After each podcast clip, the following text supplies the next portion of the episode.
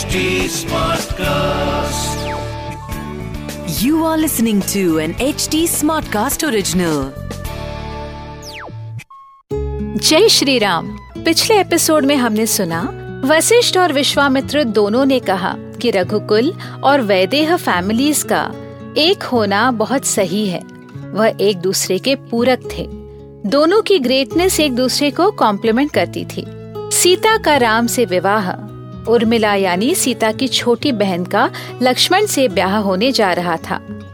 तब गुरुजनों ने यह सजेस्ट किया कि भरत और शत्रुघ्न के लिए राजा कुशध्वज की दोनों बेटियों का भी हाथ मांगा जाए। इन चारों भाइयों का ब्याह एक ही दिन किया जाए।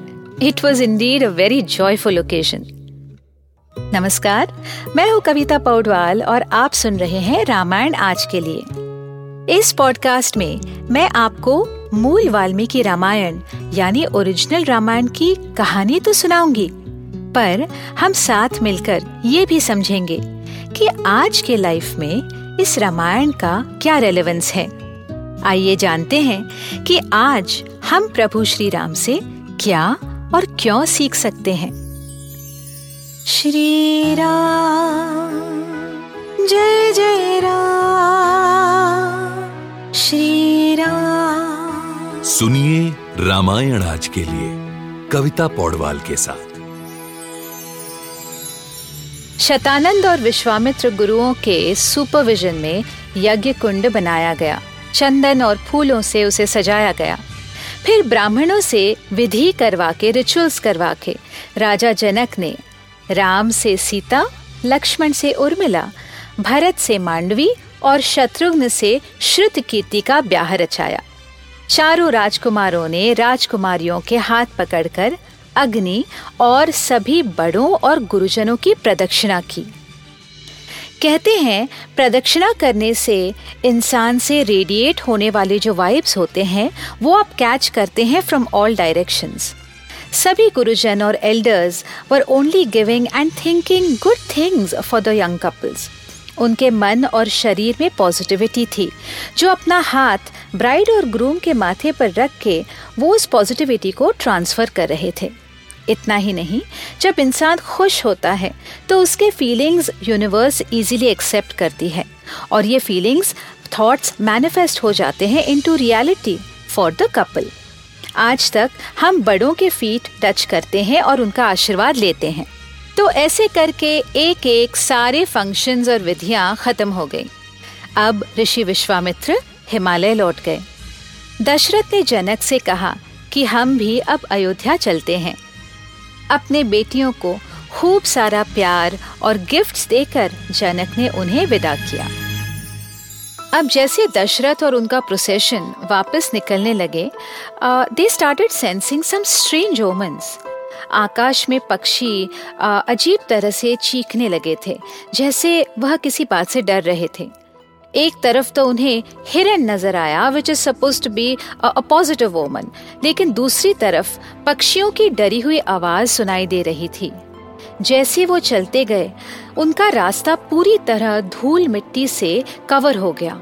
सामने बिल्कुल अंधेरा छा गया, कुछ भी दिखाई नहीं दे रहा था। सडनली उनके सामने एक भयंकर वेश में मिट्टी से लदे हुए परशुराम प्रकट हुए।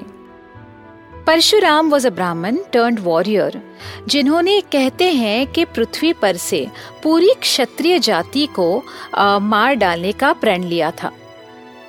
कहते हैं जब क्षत्रियों का अत्याचार बढ़ गया तो परशुराम ने ये ठान ली कि क्षत्रियों के 21 जनरेशन्स को वो खत्म कर देंगे। लेकिन ऐसा करते हुए परशुराम का क्रोध अनियंत्रित हो गया, बिल्कुल अनकंट्रोलेबल हो गया। परशुराम भी विष्णु के ही अवतार हैं और ऐसा माना जाता है कि आज भी वह ज़िंदा है ही इज़ इमोर्टल एनीवे सारे ऋषिगण सोचने लगे, ऐसा तो नहीं कि ये दोबारा क्षत्रियों पर वार कर बैठे। उन्होंने परशुराम को रिस्पेक्टफुली एक्नॉलेज किया। फिर परशुराम ने राम से कहा, राम तुमने जो किया है, वह वाकई प्रशंसनीय है। शक्ति और सामर्थ्य का प्रतीक है। जो शिव का धनुष तुमने तोड़ा है, वह किसी सामान्य इंसान के बस की बात नहीं है। उसके मैंने बहुत चर्चे सुने हैं। इसीलिए मैं आज और एक धनुष ले आया हूँ। यह धनुष मेरे पिता जमदग्नि ने मुझे दिया है। अगर तुम इसे तोड़ पाए तो मैं खुद तुम्हारे साथ अकेले युद्ध करूँगा, जिससे पूरी दुनिया में तुम्हारा नाम होगा।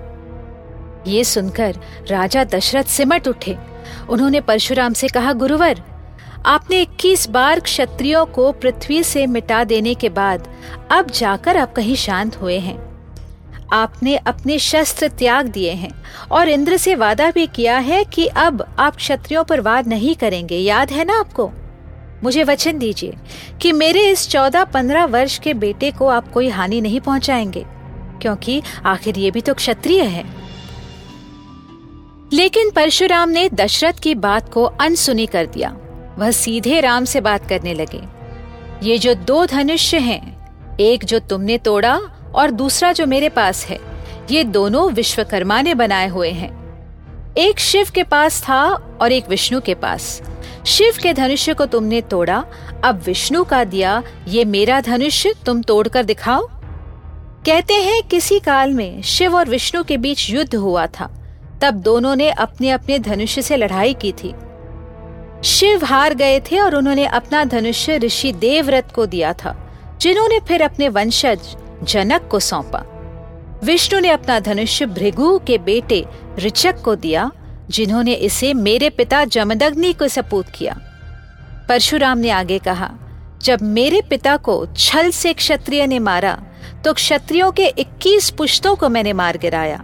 फिर प्रायश्चित वश मैंने हवन किए और ये धनुष मैंने कश्यप ऋषि को दे दिया। अब तुम क्षत्रिय होने का धर्म निभाओ और मेरे साथ युद्ध करो।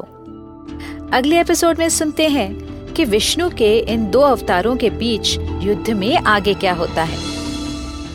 हमसे जुड़े रहिए रामायण आज के लिए में, जहाँ हम श्री वाल्मीकि रामायण जी के साथ सफ़र करते रहेंगे।